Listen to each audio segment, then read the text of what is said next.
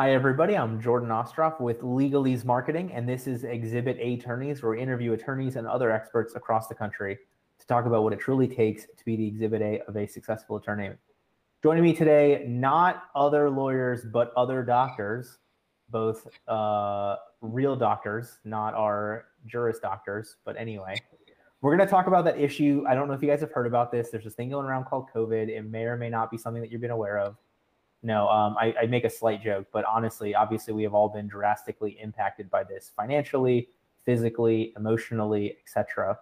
So we uh, booked this show several months ago under the topic of the aftermath coming out of COVID, medical and legal challenges in the COVID age. Unfortunately, I think we might have been a little too quick on the aftermath part of it, but I still think it'll be really helpful to talk to our two wonderful guests today about some of the medical and legal challenges that we were faced with during COVID from some interesting different takes, both as um, Rachel Permuth, the founder of Epidemiology and Behavioral Science Consultant and principal epidemiologist, as well as Dr. Vipul Kella. Kella, did I get that right? Kella. Kella, sorry, I'm my bad. No problem. So I'm gonna have them take it away with their bios because it is awesome, and they've got a bunch of letters after their name that mean a lot more than my little ESQ. So I will uh, I will put that on them. Thank you, Jordan. Um, I'm sorry that we're going through this. This I'm sorry that we're going through this uh, aftermath discussion. I was. Oh, all right. Well then, Rachel, you jump in, and hopefully. Yeah, and then the doc will come back. back. Yeah. So, you know, you called me a real doctor. My son often doesn't agree because I'm not the MD, I'm, I'm the PhD. It's like, Mom, you're you're not the real kind. I said, Well, just, you know, wait and see. Oh, Vipul, you're back. Sorry I, about that. No, you no, go. it's okay. You go. Here's the real MD. so I'm not... sorry. I'm, I'm, my name is Vipul Kella. I'm an emergency physician with some technical difficulties. And uh, I'm in the DC, Maryland area. I've been practicing out here for 13 years in various emergency settings. Over the past 10 years, I've been doing a lot of medical legal work as well. Uh, over the past year, I've been immersed in COVID, so working in emergency rooms, ICUs, and I'm happy to give a frontline perspective about what's going on and to give um, just additional thoughts of what's coming ahead. So thank you for having me. Yeah, thank you for being here. And then Rachel? Yeah, sure. So um, I'm an epidemiologist by training. My career is um, pretty differentiated. Um, started off after school in academia, went to NIH for 10 years, and I thought I would be at National Institutes of Health forever.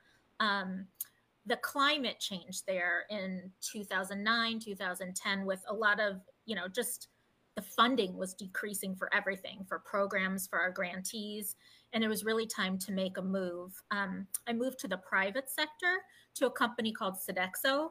Sodexo, um, at its, I guess, at its peak before COVID, had 450,000 people um, employed there. It's headquartered in Paris, and it's a food and facilities management company. So I was the global global VP for their corporate sector, which means um, in that case, like how do we protect the health of people in the workplace all around the world and in different industries? Um, and then again with COVID and then some a personal health challenge, decided to leave Sodexo and found my own company, um, which is what you talked about, Jordan, like epi and behavioral science consultants. It's two parts. One part is an expert witness testimony group, and the other part is research, so consumer research. And my um, particular area is colon cancer research. So I think that gives you a little bit of my background.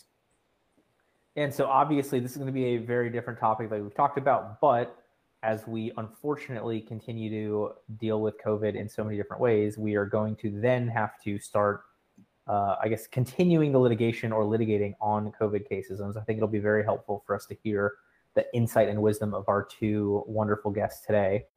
Before that, interestingly enough, uh, uh, we're going to talk about our previous episode. So at the end of this, if you want to learn more about how you grow your business by changing your habits and really go into the the mindset shift for growth, you want to listen to our previous episode that aired on Monday with Danya Hunt.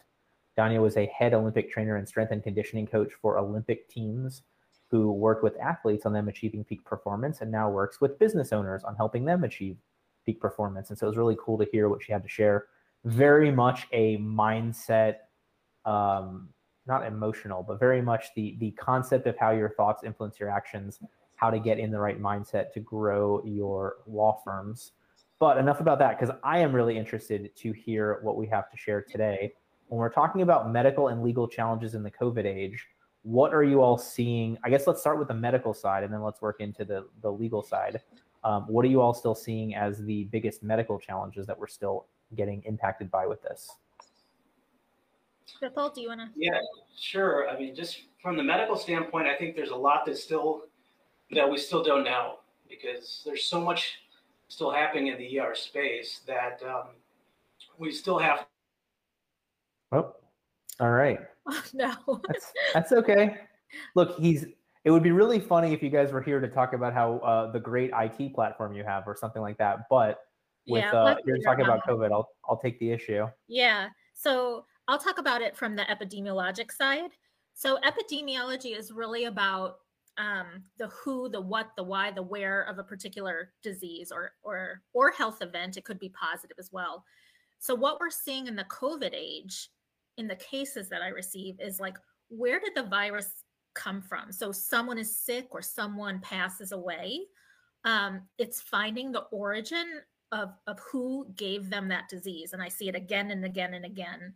Um, so, so proving through contact tracing, proving through other data points, um, the likelihood of it came from a person X or Y. So I think figuring out that causal chain is very important. Um, and I'm also seeing one fascinating thing that I'm seeing is in landlord tenant law, where um, we know all of the businesses had to close, many of them for a long time due to COVID. And so in New York, there was a case where uh, a landlord was suing a, ten- a tenant saying, you could have opened during this time from sometime during, you know, March 2020 to May 2021, you could have opened. And so it's showing from my perspective, that medically it was not safe to open um, due to several different data points. Um, so that's really what I'm seeing. It's a lot of the exposure and then resulting disease or, or infection.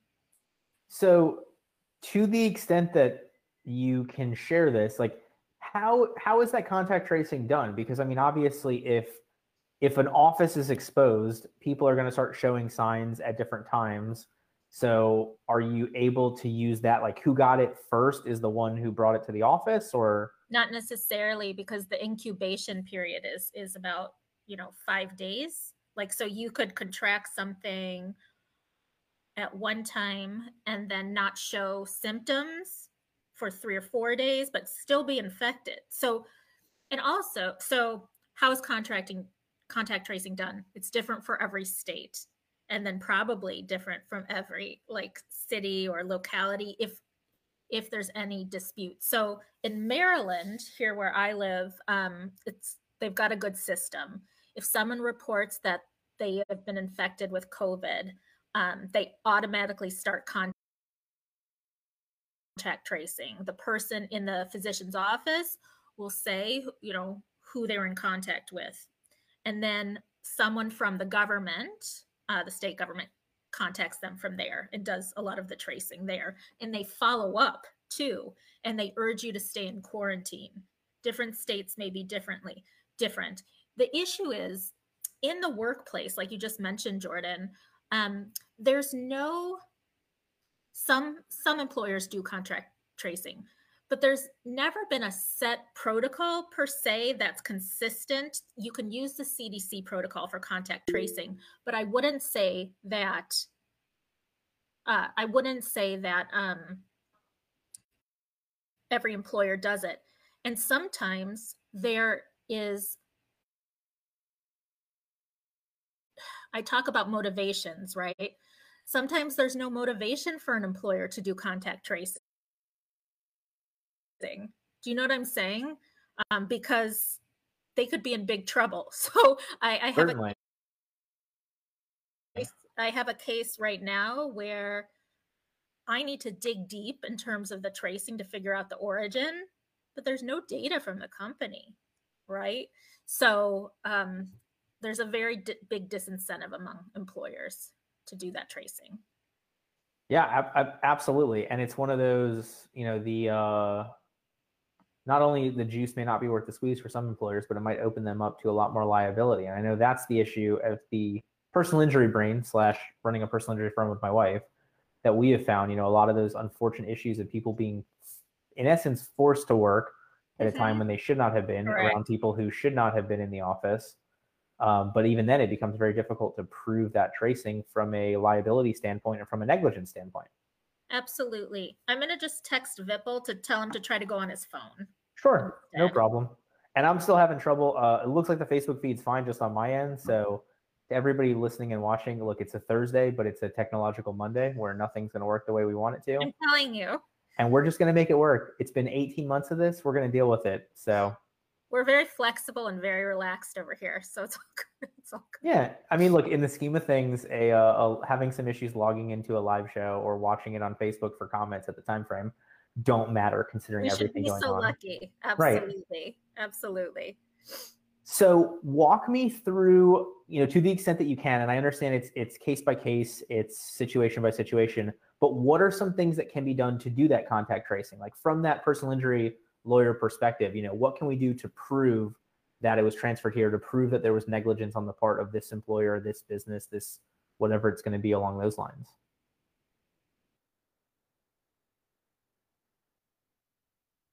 Hmm. you catch that? Oh, we got stuck, but okay. So you're asking what employers can do? No, no, no. Um, so we're we've oh, got this geared lawyers. for lawyers. So look, obviously, our business attorneys, you all are in the toughest spot because you've got to advise in a bunch of different areas. Unemployment lawyers, you're doing the same thing. But so from the standpoint of being able to prove that a um, that there was negligence on the part of a business, that somebody contracted, they got hurt. I think that's going to be the thing that helps our personal injury attorneys and our business attorneys to, from both sides of that, you know, what are some things that we can do with you sitting in the expertise you have from the epidemiological perspective? Sure. So I'm going to talk about it through the lens of a case. Um, I was given a case representing the plaintiff where, and this was in Florida, where she said that her employer, meaning her boss in this case, um,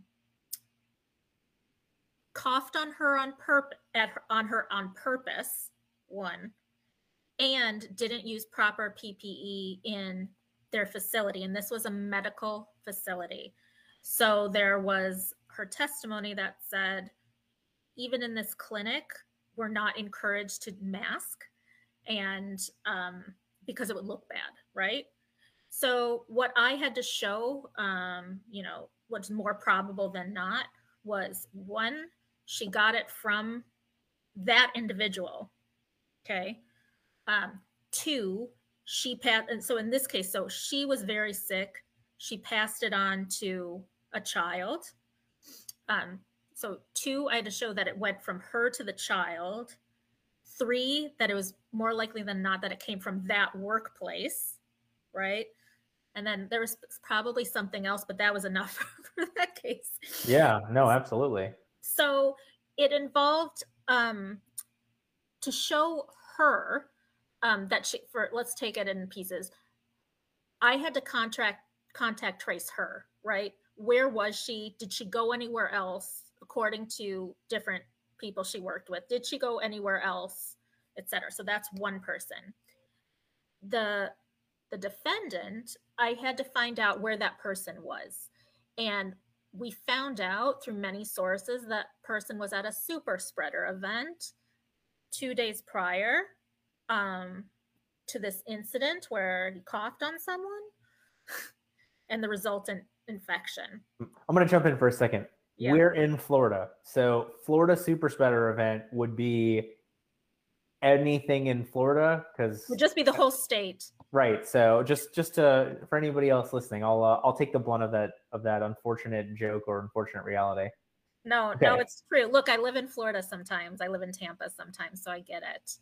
Um, so so that next, I had to show, given his proximity to her, uh, which was about a couple feet apart, and the fact that he coughed, I had to show that a cough in this proximity of a couple feet was enough to infect her and stay with her, right?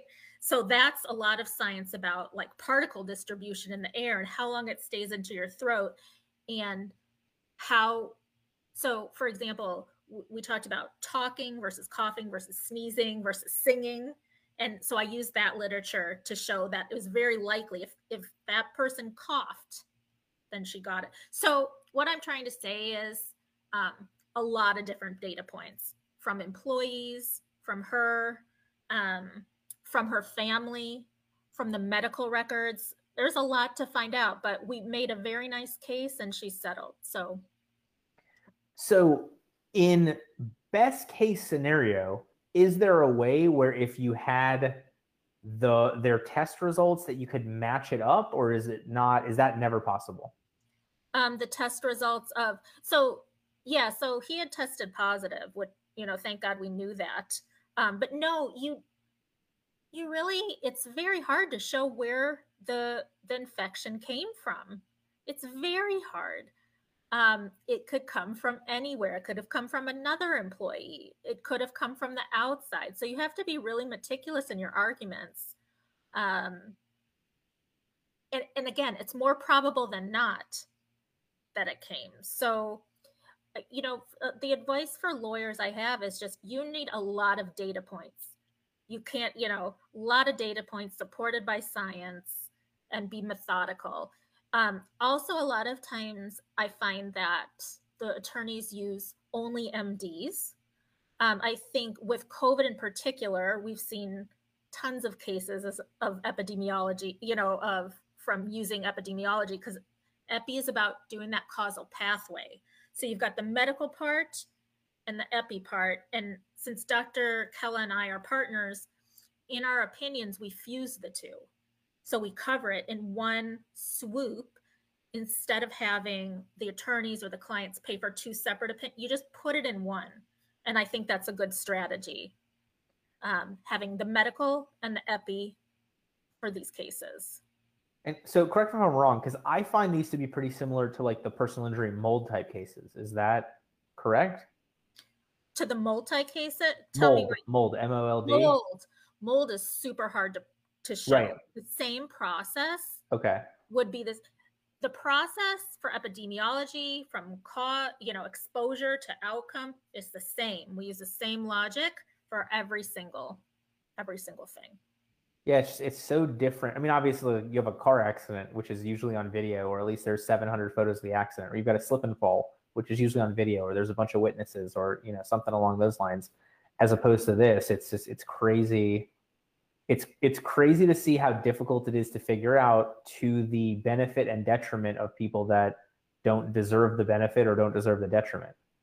Um, I often see people who don't deserve the detriment. We're involved in lots of veterans cases and when they're doing claims. And a lot of times their exposures were decades ago, decades ago, 20, 30 years. Um, it could be from Camp Lejeune, um, or it could be from the Gulf War, anything like that, even going back to Agent Orange. Um, and when you don't have something that's, when they come up with a disease that's not on the presumptive list given by the VA that's service connected, you have a really hard time showing causality. Mm. Um, and, and one of the points I just blogged about this is there not enough data right? So there's no incentive on the part of certain people to collect that data, that health data. Um, but my point through all of this is collect as much data as you can and and comb the literature because it's it's not easy. Exposure and outcome is not easy um, in those cases. So can you walk me through that a little bit more detail? So you know, there's somebody sitting here at the law firm, either the business is hiring them to defend or you know plaintiff attorney they're being hired by the person who's hopefully didn't have a family member die but unfortunately that's the reality for 600 something thousand people. Um, what does that attorney need to do asap to to save this data to collect this data to to put the case together as best as possible, and then obviously to bring in experts like you. Yeah, I mean, you know, the first thing is I think lawyers do this naturally is to get the chronology, the chronology of events, the medical records, um, the any so medical records obviously are key, but the chronology is key. Um, and then in the case of say in the case of veterans, it's very important to have what we call a buddy letter or someone who's I guess they're not impartial, but can show that that this occurred. In the case of personal injury, um, documentation of when you go to the doctor, what the symptoms are. The symptoms are critical because they help us link a disease. So we can have actually take the symptoms, get a disease code, comb the epi literature. Um, so it's a lot of journaling, I think, on the on the uh, you know behalf of the of the client ascertain the, the client's quality of life that's very important whether work is impacted so you know i think the hard part is an attorney could literally ask for many different experts like a vocational expert um, an epi you know a psychologist an md S- start with your md um, and then and then go from there does that help at all? It's just. Uh, yes, very much so. So uh, the along those lines, is there is there technology we can ask for? I know, like on the the Fitbit or the Apple Watch or something like that, there's a way to set up. Okay, you're nodding yes. So yeah, can you talk yeah. to me a little bit more about some of the opportunities there? Um, Vipul would be the one, but he's okay. he's got tech. No, so like for example, when I'm tracking um, migraines and resulting problems, I use a migraine app, right? There's the same for GI symptoms, there's an app. So I'm honestly very confident that there'd be, you know, in the fitness tracker, there's an app and you can talk about stress. So that's critical in PTSD or any resulting injuries from car accident, anything. There are apps. So that's a good way to do things. Similarly, people can just write it, write it down. Yeah, I would. So then, so then I'll jump in. My my legal opinion, my legal advice to other lawyers, not to sure. specific clients, um, would be to obviously try and try and do records to cell phone company, to social media company, to I guess Google owns Fitbit now, so maybe that would be um, in a similar realm along those lines, and try to have them preserve, if not give you access to whatever data they have, whether it's GPS, whether it's close contact, whether it's uh, some sort of monitoring because I think that would make your job a lot easier, Rachel, when it comes to that contact tracing. If you can show somebody's phone only left the house to go to work, it may be easier to show that they got yeah. exposed at work. Yeah, I think that's a great um, that's a great idea. What else was I going to say about that?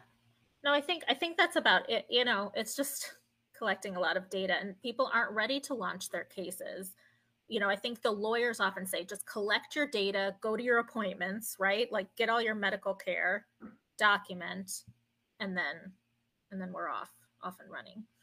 So, is there along those lines is there any other advice lawyers should be giving their clients when it comes to this stuff?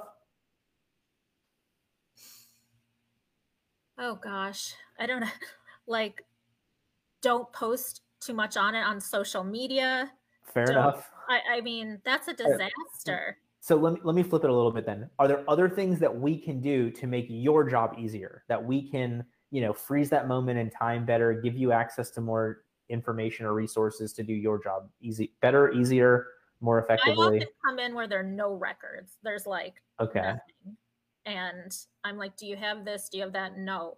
So on this current case where uh, the plaintiff passed and they're suing the employer. Like i'm having to go do the tracing myself do um, i'm looking at social media i'm not getting much. I'm trying to figure out if anything else went wrong with that employer with covid.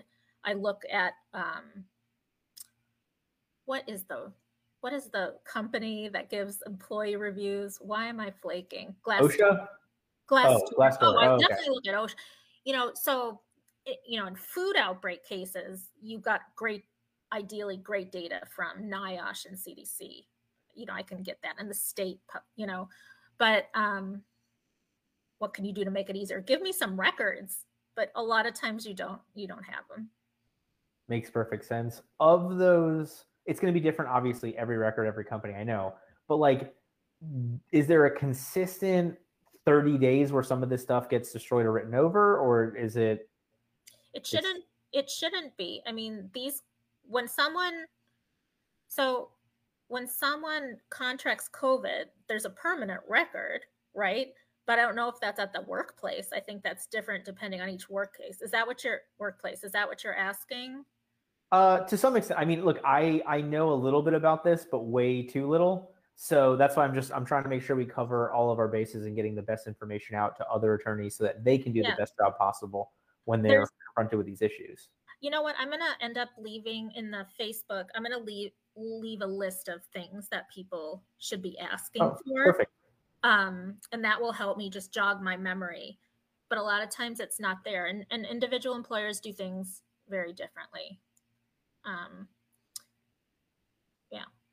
Makes total sense. So, as we get, so what else do you want to make sure that we cover when it comes to these? I guess for the most part, now we're talking about legal challenges in the COVID age. What are some of the other things that maybe people aren't considering that they need to be aware of? Um, so I guess in terms of this variant, I'm going to just talk about this variant Delta. It's much worse than than people have thought. We're we're kind of lots of us are vaccinated, thank God, but um, we talk about the viral load of a variant, and that kind of means like how likely it is to stay in the fluid in your body, so it's transmissible. So Delta compared to our original variant is 1,000 times more sticky. That means if you have it, whether you're vaccinated or not, you're going to spread it. You're likely to spread it. So it's it's very dangerous. And I just see now new cases coming about in family law where um, parents are arguing whether a child gets vaccinated or not. So mm. the parents have that. And you have to know what the most important data sources will be. So in that case, you need the child pediatrician. Their input is first and foremost. And then you're going to need information about their special activities, the child and where they go. Then you're going to need information about the family health conditions. If there's any like anything people should know about the family or the child.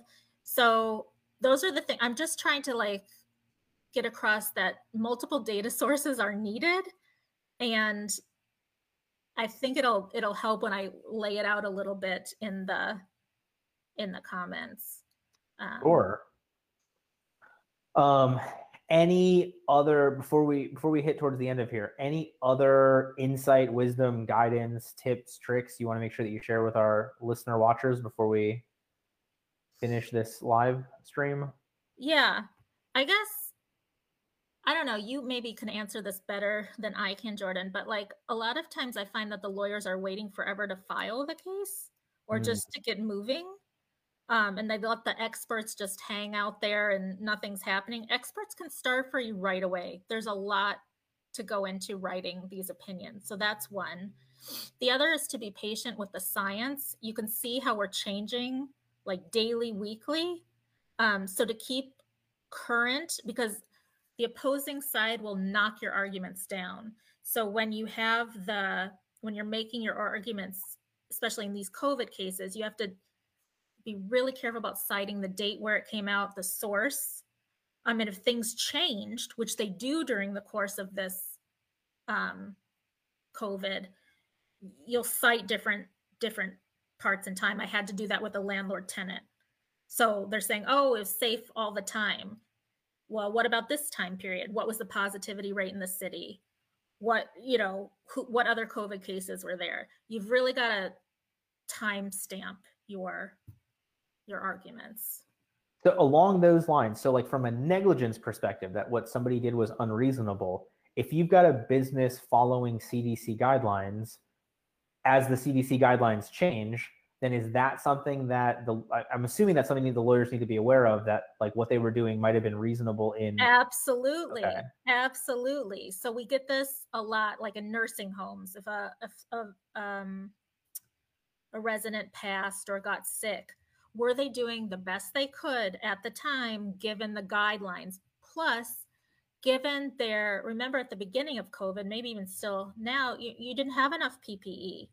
So, what was their ration of PPE at the time? Were they doing the best they could with what they had?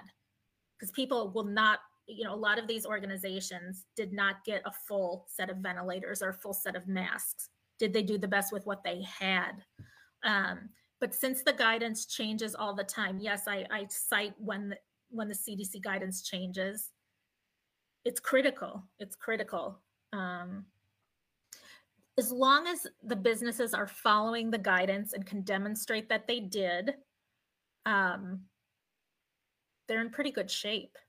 Follow the CDC guidance. You know that that can kind of dismantle a defense, right? If they're if um, if someone's not following that. So does that apply also to like vaccines? Because I know like we're at a point now where it's pretty obviously it's politically motivated, but like it's legitimately interesting to see, I think, from the legal perspective of being approved for emergency use versus being fully approved versus how that relates to like especially government jobs, like what you can and can't mandate um, for vaccines based upon state stuff as well. Like it's fascinating and terrifying to me, as are most legal things. Yeah, but. I think Vipul would be better than, but when would be a better person to answer. But I will say, once the vaccines are FDA approved, you're going to have a lot more trouble. Um, how do I say it? Um, proving that you can't get a vaccine. You, you know what I mean? So like the argument that I, I scared of it or it's not in my belief system unless you have the religious beliefs, it's going to be very difficult, um, much more difficult um, when FDA approval goes through. Makes sense. Yeah, it's it's interesting to me. I mean, I'm at the age now where we have a number of friends who have been pregnant throughout this, and some of them are like, "I want my vaccine. Like, I want the vaccine. Like, let me get cleared." You know, the pregnancy stuff. Um, and so it just, you know, creates a whole nother can of worms there. But it is what it is, I guess. We're all hopefully I am I fall back on I hope that everybody is doing that which they think is right and that which they think is most helpful for their fellow human being. But oh, I talk about this as the in the behavioral science realm. People don't tend to do what's right for humanity, right? So in a cognitive process, you've got when you're thinking about motivation or human needs, you go to the individual needs as primary, then you expand to your social circle, usually your family, right? Then you get to your friends, like friends and like people you work with. Then you get to society. so it's not a natural instinct to do things for humanity. It it it never goes that way. And um, when decisions are made under duress and fear, it's even worse. So um, people aren't as logical or as reasoned when influenced by fear. And, and we know this intuitively, right? But it, it's real. It's real. Well, I mean, we're on Facebook, so you can go to other corners of Facebook and see this happening in real time across people that would probably like each other if they were in person, but with a computer screen and two keyboards between them, are more than willing to do God knows what and say God knows what to each other. I know. I wonder. So it's interesting. Usually, the pleas that are most effective are the one on one pleas with um, rationale. So if I were to say, you know, you can't just do these platitudes of like my body, my choice, or you can can't just say do it for your fellow humans. No. So the most influential is the one on one. So if I were to say to a person who is not pro mask, you know, I I implore you, would you please do this for me? Your mask is to protect me, mine is to protect you, and I'm going to tell you that my son has, you know, a disease that makes him immunocompromised, and I have no trouble admitting this, and I'm going through chemotherapy. So if I humbly ask a person to to mask up for me and they don't that's where I have the problem, especially after the rationale, right? So arguments have to be very specific. And we get into these generalities and that's it's just no good. Makes total sense. And I and that's why, you know, it's interesting because as you say that, I'm remembering every billboard that's like, this is Phil. Phil bikes to work. Watch out for bike lanes. It's so much more impactful than like don't hit a biker with your car because like no yes. Shocker, I didn't want to do that to begin with. So um, we're learning. We're learning. All right, so I don't think Vipul's going to join us. So we'll. So. Uh, that's all right. I hope he's. I mean, obviously he's okay. I hope his technology gets fixed before he's not doing any uh, telemedicine or something for somebody. So our um, next episode, a little bit different. I know I say this every week, guys. For those of you that watch the show, our next episode is going to air on Monday at 2:30 Eastern Time, not 1:30 Eastern Time. 2:30 Eastern Time. We've got Dan Wynn coming to us to talk about making your mark, the best tips to protect your brand. So that will be next Monday at 2:30 Eastern Time, not 1:30, an hour later than normal. Hopefully that gives you that much more time to get everything done so you can focus on a wonderful chat that we're going to have. And for those of you that don't know Dan, uh, he and I have similar senses of humor. So I am thinking that it will be an enjoyable must watch episode. Maybe one of us will say something funny. Uh, hopefully we both will. so with that though, I'm not going to let you go before we get that final nugget of wisdom. So, people have been listening for about 40 minutes. If they remember nothing else that you said, what's your biggest piece of advice on how people can be the exhibit A of a successful attorney? Um, take a grid, make it, call it your data grid. And when you are thinking about, even if you have a casual five minute talk with an expert or, or you need to know the data elements you're going to collect and just check them off. Because without the right robust set of data you're not and you're you know you're you're not going to go far. Also the person who you're working with if an expert should be able to give you the other side's arguments right? So um a, you know you want to combat that. So I, I often say to the attorney they're going to say this this and this. So do you have records on this? What you know how did they feel then? Are you sure they were only at their house? You got to be darn sure where in the case of covid where people are. And so i love the idea of the of the the geo tracking that is an amazing point and i want to echo that again for everybody. Your expert should be giving you the other side's arguments. That is humongous Rachel knows more about all of this than we should ever have to learn. So when you hire her or experts like her, make sure that they are going that extra step, give the other side's arguments to let you preempt it with ideally hard data. So if not, then you got to make the right argument. Yeah, and I'll say so in the Facebook link under under this um, webinar, I'll put Vipul's and my contact information. Again, he's an ER physician, but he has experience well beyond that into nursing homes, into rural, different, many different settings. Um, and you can ask us questions. And I, again, I'm an epidemiologist. I'll put my info there. Wonderful. Well, on that note, thank you so much for joining us today. Thank you for having us. It's been a pleasure. Yeah, or well, mostly me. Vipul will say it's a pleasure too. I know. I mean, I wish I wish he had uh, been able to hang out with us, but you know what? We're at the mercy of technology. So better I will say better to be dealing with all of this now than had we have been through COVID like 30 years ago when we were all on like a conference line hoping that our uh, phone signal didn't drop out. Exactly. Exactly. Thank you so much, gentlemen. Appreciate it. Yeah, of course. Thank you for listening to this episode of Exhibit A Attorneys. If you're interested in becoming the Exhibit A of successful attorney, please check us out at legaleasemarketing.com. E A S E.